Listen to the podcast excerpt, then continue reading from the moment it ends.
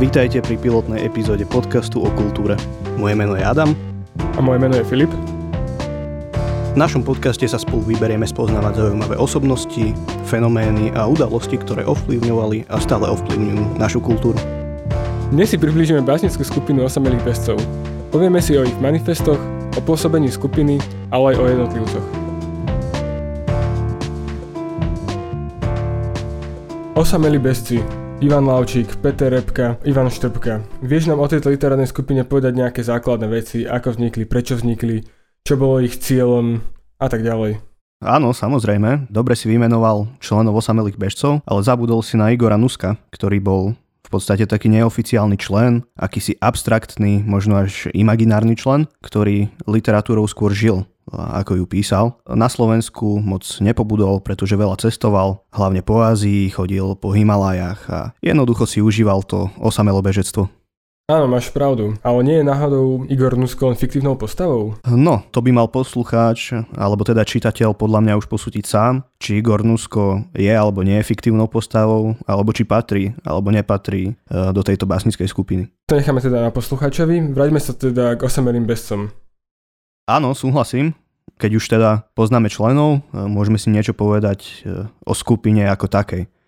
Oficiálne, neoficiálne vznikla v roku 1963 a ako už vieme, tvorili ju teda traja autory. A vznikla tak zaujímavo. Peter Repka a Ivan Štrbka sa už poznali, stretli sa v redakcii Mladej tvorby a niekde teda zaregistrovali Ivana Laučika. E, možno ich na Laučika aj odkázal vtedajší šéf-redaktor Jan Buzáši, Eh, no a jednoducho eh, páčila sa im jeho tvorba. Tak si teda začali dopisovať, začalo to všetko cez korešpondenciu, pretože Laučík eh, býval a žil v Liptovskom Mikuláši. Takto sa vlastne títo traja chlapi dali dokopy. Obdobie, v ktorom teda vznikla táto skupina, nazývame tzv. prvé obdobie uvoľnenia. Ide v podstate o obdobie po druhej svetovej vojne, od tých 50. rokov asi po rok 1968. Teda pokiaľ neprišli vojska. Áno, áno, presne tak. Potom sa to už zase sprísňovalo, tá cenzúra nastala, nastalo obdobie normalizácie. No a v tomto prvom období uvoľnenia dochádza k určitému ozdraveniu spoločnosti, čo sa prejavilo samozrejme aj v kultúre, aj v literatúre. A presne v tejto dobe do literatúry vstupuje pomerne veľa mladých autorov. Je to napríklad Rufus, Válek alebo Sloboda a ich vstup do literatúry znamenal pomerne veľký prínos, hlavne kvôli tomu, že odmietali vtedajšie zaužívané tradície a postupy, odmietali tú, tú socialistickú šablonovitosť, ten schematizmus, ktorý, ktorý v literatúre vládol. Mm-hmm. A do centra pozornosti svojej tvorby postavili človeka, jeho problémy a tak ďalej. Takými nejakými predchodcami osamelých bežcov je iná skupina, tzv. Trnavská skupina alebo konkretisti, medzi ktorých sa zaraďuje Stacho, Feldek, Ondruš alebo Jan Šimonovič. Boli to vlastne autori, ktorí písali takú svojskú modernú literatúru, ktorá stávala hlavne na mm, metaforike, na jazyku a vyslovili požiadavku po nejakej zmyslovej konkrétnosti. Práve tu sa nám ukáže dôležitosť už spomínanej mladej tvorby. Mladá tvorba je teda časopis, ktorý vznikol niekedy v 50. rokoch minulého storočia. Všetci vtedajší básnici tam uverejňovali e, nejaké svoje texty, svoje básne, svoje prvotiny a v mladej tvorbe uverejnila manifest aj už spomínaná Trnavská skupina. Ale keďže sa teda predstavitelia osamelých bežcov už teda poznali, povedali si, že utvoria e, skupinu a vystúpia s manifestom aj oni. No a aké je lepšie miesto na manifest ako mladá tvorba, hej? Vtedy to bol taký trend vytvárať skupiny. Ak sa našli ľudia, e, ktorí mali spoločnú poetiku alebo podobne, tak jednoducho vytvorili skupinu. U osamelých bežcov je to ale také zvláštne, pretože každý z nich bol iný. Hej, Ivan Štrbka, napríklad hlavným znakom jeho tvorby je hm, akýsi pohyb, premenlivosť sveta alebo až taká, hm, až taká rozprávková fantazínosť. Ivan Laučík, tiež môžeme pozorovať v jeho tvorbe akúsi pohyblivosť ale je tam veľmi citeľná, tak, citeľný taký vzťah k prírode. A Peter Repka sa zase opiera e, o vieru, opiera sa o realitu kresťanstva, takže môžeme pozorovať, že každý je iný, ale aj napriek tomu majú veľa spoločných znakov a dali sa aj napriek tomu dokopy a v tom je podľa mňa ich obrovský prínos. Tak myslím, že odpoveď na túto otázku by som e, zakončil slovami Miroslava Váleka, ktorý bol, e, myslím, že šéf-redaktorom Mladej tvorby v dobe, keď e, osamelí bežci uverejnili svoj manifest. No a on na ich adresu povedal, že básnik má byť chorý, e, ale títo traja sú až nechutne zdraví. Krásne, nádherné. Už niekoľkokrát si teda spomenul ten manifest osamelých bezcov. Uverejnili ho mladej tvorbe v roku 1964, ak sa nemýlim. Určite mali podobné problémy s cenzúrou ako Trnavská skupina. Či bolo tomu inak? No nebolo tomu vôbec inak. V tej dobe sa samozrejme cenzúre nikto nevyhol. Konkrétne Trnavská skupina mala mať e, k dispozícii celé jedno číslo mladej tvorby, kde mali uverejniť svoj manifest a, a svoje preklady, svoje básne a tak ďalej. Malo to byť niečo ako skupinové číslo, teda kompletne v režii konkretistov. No a po cenzúre im tam zostalo pár strán v podstate. Takže áno, aj osamelí bežci mali problém s cenzúrou, ale napokon sa im podarilo uverejniť dva manifesty. Prvým manifestom bol Návrat anielov, ktorý bol publikovaný v mladej tvorbe spolu s niekoľkými ich básňami. Konkrétnejšie, ako si už spomínal, to bolo v roku 1964 v januárovom čísle mladej tvorby. Nebol však vydaný v pôvodnej podobe. Každý si vie asi domyslieť, prečo teraz sme o tom rozprávali, hej, cenzúra a podobne. Ale aj napriek tomu e, je manifest až takou etickou výzvou, takým volaním po ľudskosti, po čistote. Nemôžeme sa teda čudovať, že návrat anielov vyvolal takú zmiešanú až odmietavú reakciu. Hm? No tak a teraz uh, si dovolím z neho citovať, teda pokúsim sa o to. Pocit osamelosti bežca, ktorý svoj pohyb koná na neznámej ceste, vzdialený od štartu a cieľa, ktorý nepozná. Beží teda je. Cogito ergo sum do behu vkladá všetky svoje ušľachtilé sily a vôľu, aby dosiahol svoj cieľ. Zmysel pohybu. Angažujeme sa za návrat anielov. Za návrat dobrých anielov ľudskosti do vašich hlav a citov. Úprimnosť tých, čo hovoria, ušľachtilosť úmyslov a mravnú bezúhonnosť činov. Za návrat ľudí k ľudskosti. Za ľudský odkaz civilizácií. Za humanizmus. Hm, nádherné, nádherné. Áno, to bol ich prvý manifest. A potom druhý manifest vyšiel v májovom čísle Mladej tvorby, čiže niekoľko mesiacov potom, pod názvom Prednosti trojnohých slávikov. Píše sa v ňom napríklad toto. Skupina vznikla zo spontálnej vnútornej potreby jej príslušníkov ako životná nutnosť, nejako literárna schválnosť. Spája náš spoločná predstava poézie, jej zmyslu a poslania. Spoločná potreba ideálu, ktorým je pohyb k ľudskosti – spoločný pocit osamelosti bežca.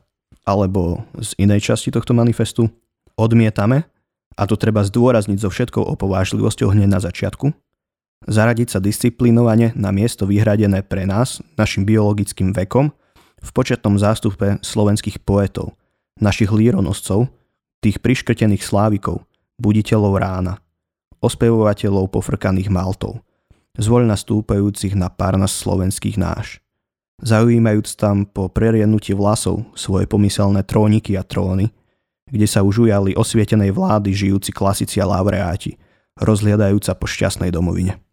A posledný citát z tohto manifestu. Verím, že básnik sa má stotožniť so svojou básňou. Jeho život má byť akciou. Musí byť. Musí konať. Musí stelesňovať báseň.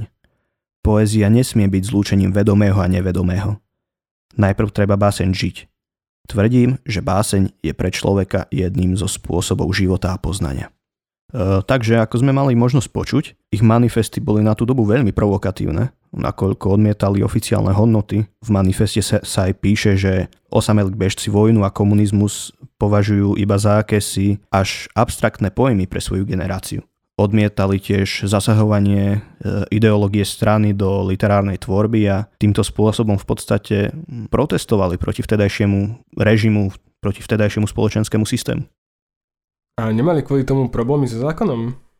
No budeme si hovoriť, že, že prišli akési zákazy, zákazy publikovania, napríklad Repkovi celú jeho druhú básnickú zbierku vytlačili, ale potom ju zošrotovali. Takže takéto veci podstate sa diali. Priamo so zákonom problémy neboli, ale boli tu takéto naschvály. No dobre, už si nám teda trošku priblížil, čo robila skupina, prečo vznikla, ale teraz by si nám mohol povedať trochu o každom autorovi, za pár slov. O, jasné, samozrejme, o kom by si chcel počuť ako o prvom? Mm, tak začneme Ivanom Lavčíkom. Už si spomínal teda, že žil v Liptovskom Mikuláši, tak nám môžeš povedať o niečo viac. No, priateľ, vybral si si smutne. Ivan Laučík je totiž jediný člen osamelých bežcov, ktorý už nežije. Zomrel v roku 2004, ale tak smrť ma privádza k životu a k takému zaujímavému faktu, že všetci členovia osamelých bežcov sa narodili v roku 1944. Mm. Ale späť k Laučíkovi. Študoval na pedagogickej fakulte v Martine a v Banskej Bystrici, konkrétne slovenský jazyk a dejepis a po vojenčine pracoval ako učiteľ najprv na základnej škole v Liptovskom Mikuláši, neskôr na strednej škole v Liptovskom Hrádku. Ivan Laučík mal veľmi blízky vzťah k prírode, k horám, k jaskyniam. Keď mal asi 17 rokov, spadol zo skaly na takú skalnú stenu, poranil si pritom hlavu a vraj teda strátil pamäť a všetky spomienky. Tieto spomienky sa potom snažil získať späť čítaním poézie a kníh a literatúry celkovo a práve toto ho priviedlo k písaniu a práve v tomto období vznikli aj jeho prvé básne. A teda tento jeho vzťah ku prírode už od detstva sa potom aj odzrkadlil v tých, v tých jeho básniach, áno? Samozrejme, samozrejme. On mal veľmi blízky vzťah k prírode. Mm, áno, aj keď ho ostatní dvaja e, osamelí bežci prišli pozrieť do Mikuláša, tak prvé, čo bolo, ich zobral na nejakú túru. A v jeho tvorbe je to, v jeho tvorbe je to veľmi cítiť. E, mám tu pripravenú aj ukážku z jeho tvorby, e, takže si to môžeme potom ukázať prakticky. No jasné. Okrem písania sa teda aj amatérsky venoval e, jaskyniarstvu a spolu s jaskyniarmi a archeológmi objavil mnohé tatranské jaskyne a tak. Takže teraz myslím, že si môžeme nejak stručne charakterizovať jeho tvorbu. Uh, Ivan Laučík do literárneho diania vstúpil zbierkou Pohyblivý v pohyblivom, ktorá je v podstate vyjadrením takého znepokojenia nad stavom ľudskosti, civilizácie a Laučík sa bojí, že civilizácia zanikne. A medzi charakteristické znaky jeho tvorby by sa dalo zaradiť také e, silné sústredenie sa na rôzne životné udalosti a deje, a taktiež silné citové, emocionálne prežívanie práve týchto udalostí a dejov. Kladol dôraz na e, osamelosť a otvorenosť všetkých tých dejov, ktoré sa odohrávajú. A mal veľmi hlbokú vieru e, v básnické slovo a v jeho silu. V motívoch svojich básní sa často vracia k rodnému Liptovu, k jeho histórii, k jeho prírode, k jeho jaskyniam, geológii. E, no a tieto nostalgické návraty Lavčíka k spomienkam sú veľmi silné. Konec koncov, prečo si to nedemonstrovať na ukážke jeho tvorby? Báseň, ktorú e, vám chcem sa pokúsiť zarecitovať, sa volá Marcové zariekanie. Nech vypovie sneh v ihliciach borovice, čo je ešte objatím. Nech sú zahrnuté v správach aj slnečné noci. Nech ticho na nás nezabúda, ako my nezabúdame na plamienok ponechaný v jaskyni. Píšem vám z budúceho prázdna, vklineného už do tejto chvíle a z neistého miesta na mapách. Tu zariekam vetristú noc, aby nezhášala naše sviece, keď už marcové hviezdy musia vyšumieť. E, táto báseň je z básnickej zbierky Havránok a vraj sa v tejto e, básnickej zbierke niekde nachádza kľúč k objaveniu skrytých jaskyň. To je nejaká povesť, áno? To sa tak traduje. Áno, áno, tak sa to traduje. Že vraj e, Ivan Lavčík v zbierke zanechal kľúč k nájdeniu jaskyň.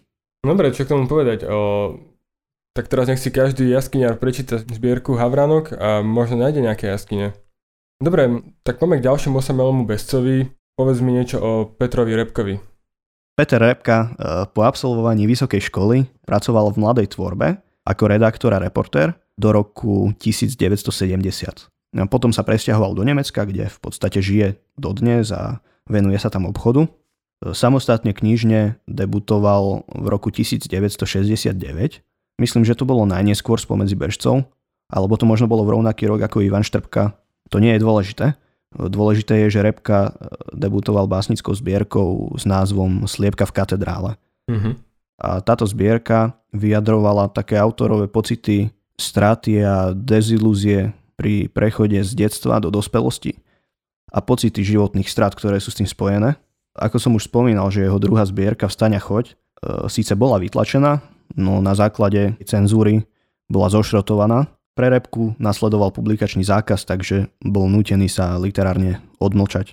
Svoje ďalšie zbierky poézie potom vydal až po Nežnej revolúcii. No, takže sa dostal na tú čiernu listinu. Áno, ale vlastne mu to mohlo byť jedno, pretože okolo roku 1972 alebo 3 sa odsťahoval do Nemecka a tam potom vyšli nejaké jeho e, básne a zbierky v nemeckom preklade, ktoré preložila jeho žena.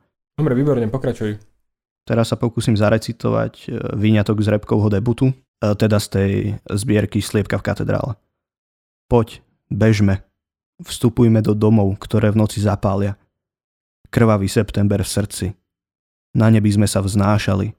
Z modrého vlaku mávali nám deti – Ahojte bežci. Behať už chodím, len keď všetci spia. Sám v sebe na dne dňa. Osamelí všetkých krajín, spojte sa. Amen. Amen. Ako posledný autor nám teda zostáva Ivan Štrbka, ktorý asi možno svým poslucháčom najviac niečo hovoriť. Ja ho osobne poznám najlepšie vďaka faktu, že písal texty pre hudobníka Deža Orsiniho. Ale k tomu sa asi pravdepodobne dostaneš, takže ti prenechám slovo a môžeš nám niečo stručnosti povedať o pánovi Štrbkovi? Uh, áno, určite sa k tomu dostanem. Potom ma môžeš po prípade doplniť, ak budeš cítiť, že som sa tomu nevenoval dostatočne, uh, budem iba rád. Takže Ivan Štrbka. Narodil sa v Lohovci, študoval na Filozofickej fakulte Univerzity Komenského, konkrétne študoval slovenčinu, španielčinu. Potom rôzne pôsobil v literárnych redakciách, napríklad v Mladej tvorbe, a v rôznych vydavateľstvách, napríklad e, vo vydavateľstve Tatran alebo slovenský spisovateľ. Neskôr pracoval ako dramaturg v slovenskej televízii v Bratislave.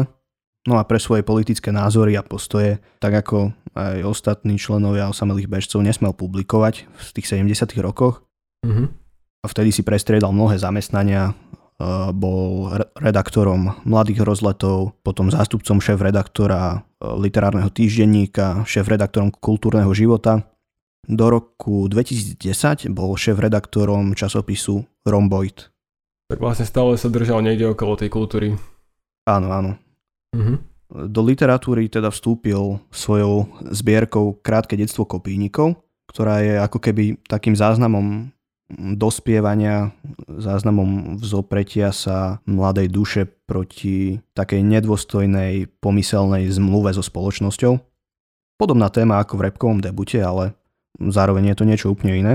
U štrbku je zaujímavé také e, premiesňovanie vlastností a významov do akýchsi nových celkov, aby im dal nejaký iný e, nový rozmer. Ďalej je to až taká rozprávkovosť alebo fantazínosť. Mm-hmm. No a ako si už vravel, že Štrbka písal texty pre Deža Ursiniho, myslím, že spolupracovali na 11 jeho albumoch. No, myslím, že, myslím, že tak. On ich mal sa mi zdať 12. Na prvom albume Provizorium teda ešte Štrbka nefiguroval, to bol album, ktorý bol hlavne teda po anglicky otextovaný a od Pevniny detstva, čo je druhý album, uh, už písal texty Štrbka. Na Pevnine detstva má text aj Dušan Mitana. On tam má iba ten krátučky v úvode. Hej, že hneď prvá pieseň je od Mitanu a potom sú to už Štrbkové texty. Áno, áno.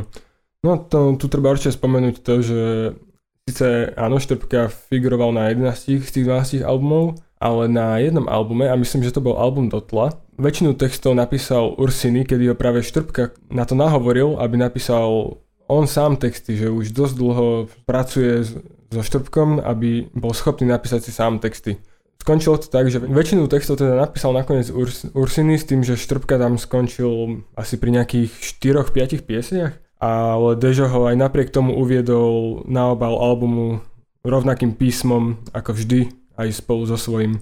Uh, hej, myslím, že na viacerých tých posledných albumoch si písal Dešo texty, ak sa nemýlim. Mm, ja viem o tomto. Hej, mne sa zdá, že aj na príbehu si písal texty, ale na momentkách nie som si tým istý, takže... Mm-hmm. No, každopádne, vyšla k albumu Modrý vrch kniha piesni z tohto albumu a teda táto kniha aj samotný album je práve aspoň pre mňa takým dokumentom tejto spolupráce Ursiny Štrbka, a tiež aj dokumentom nejakého štrbkovho básnického putovania a vývoja presne toho osamelobežectva. A krásne je, ako si spomínal, že, že na prebaloch albumov Dežových boli písané štrbkové aj Ursinyho meno rovnako veľkým písmom. Áno, áno. Oni sa stali takými rovnocennými partnermi v tomto, že text a hudba sa tu vzájomne e, podmienovali. jedno bez druhého jednoducho, jednoducho strácalo nejakú hodnotu. Štrbka písal texty, ktoré mali byť zhudobnené a Ursiny to podľa mňa zvládal bravúrne, takže oni sa jednoducho našli. Ide tu vlastne o to, že Ursiny nebol ochotný písať hudbu skôr, ako nemal štrbkové texty v rukách. A musíme Ursiny mu nechať, že pri tom, pri tom akým voľným spôsobom písal Štrbka, tak Ursiny to zvládol veľmi, veľmi dobre a určite musel pri tom veľakrát bojovať, ale o tom by sme si už vedeli rozprávať zase pri inej téme. Uh-huh. Ale zase Štrbka písal tie texty s úmyslom toho, že, že Ursiny ich zhudobní, takže možno mu robil aj také náschvály, že, že to písal takým spôsobom, ako to písal. Hm. Pretože podľa mňa je neuveriteľné, čo, čo z tejto spolupráce vzniklo. Tu by som odporúčil poslucháčom, keby mali záujem viac o túto tému, nech si prečítajú knihu Pevniny a vrchy od Mariana Jaslovského, teda biografiu Deža Orsinyho, kde je na túto tému opísaných dosť veľa strán. Áno, veľmi dobré čítanie. Myslím, že viac hovoriť netreba. Pustíme si nejakú Dežovú pieseň, alebo, alebo prečítam nejakú štrbkovú báseň. Tak um, kľudne rozhodni. Tak si pustíme nejakú Dežovú pieseň, do ktorej zložil text Ivan Štrbka.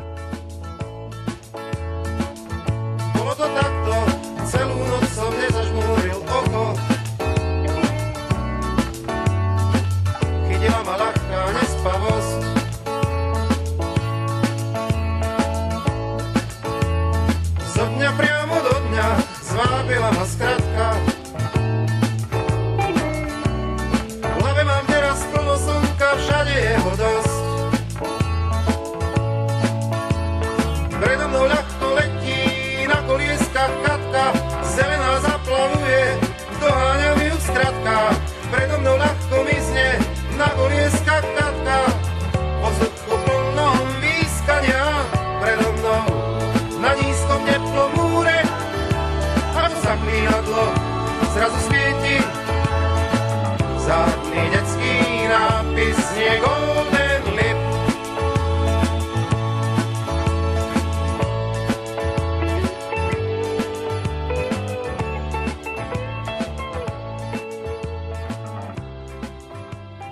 Super, nádherná pieseň. Myslím, že sme si celkom dobre priblížili osamelých bezcov, aj ako skupinu, ale aj ako samostatných členov. Máš ešte niečo, čo by si chcel doplniť? Áno, som rád, že sa pýtaš. Ak teda ešte máme čas, chcel by som trochu v krátkosti priblížiť samotný názov e, Osamelí bežci. No myslím, že, myslím, že ešte zo pár minút máme, tak poď. E, super, dobre. E, mal som to na jazyku už viackrát v priebehu podcastu, ale asi je to aj pekný spôsob, ako podcast ukončiť, takže názov skupiny sa spájal so záujmami všetkých troch členov, ale aj so smerovaním ich tvorby. Všetci traja sa aktívne venovali športu, konkrétnejšie behu. Napríklad Peter Repka bol šprinter, dokonca bol dorastenecký reprezentant Československa v šprinte. Ivan Štrbka bol taktiež pomerne úspešný štvrťkár, teda bežec na 400 metrov. Mm-hmm. Teda počas behu sa človek neraz stáva takým osamelým, osamoteným, zahlbeným v myšlienkach, ale vďaka tomu zároveň aj originálnym a každý z nich bol iný aj ako básnik, aj ako človek, e, bol jedinečný, e, sil, silné individuality, s túžbou žiť si po svojom, osamelo slobodne. A ako sme sa už aj rozprávali, ich poézia postupne nadobudla charakter tohto pohybu, tejto pohybovosti. Ja v tom vidím aj silný motív cesty, motív hľadania. To, že nezostaneš na mieste, hej, ale ako sa hovorí, stále ideš ďalej, stále ideš dopredu. No. E, takže to bola tá časť bežci. Teraz k, tej, k tomu druhému elementu, k tej osamotenosti. E, vznik tejto skupiny, teda ten 63. 64. rok, to bolo v dobe, keď celý štát, keď celá výchova bola postavená na, na takej kolektívnej angažovanosti keď individualizmus bol potláčaný, keď sa usporadovali vieš, Spartakiady a robotníci pracovali v prospech všetkých ľudí, všetko bolo kolektívne.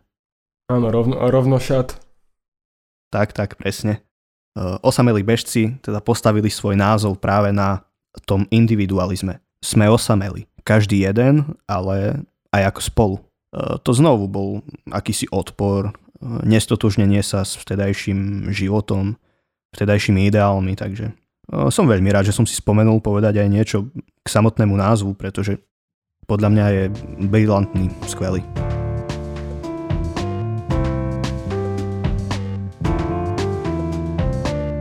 Ďakujeme, že ste nás vydržali počúvať až do konca. Ak sa vám dnešná epizóda páčila, môžete nás sledovať na Facebooku, Instagrame. Podcast nájdete na Spotify, YouTube, Apple Podcastoch a väčšine známych streamovacích služieb. Počujeme sa opäť o týždeň, tak do počutia. Do počutia.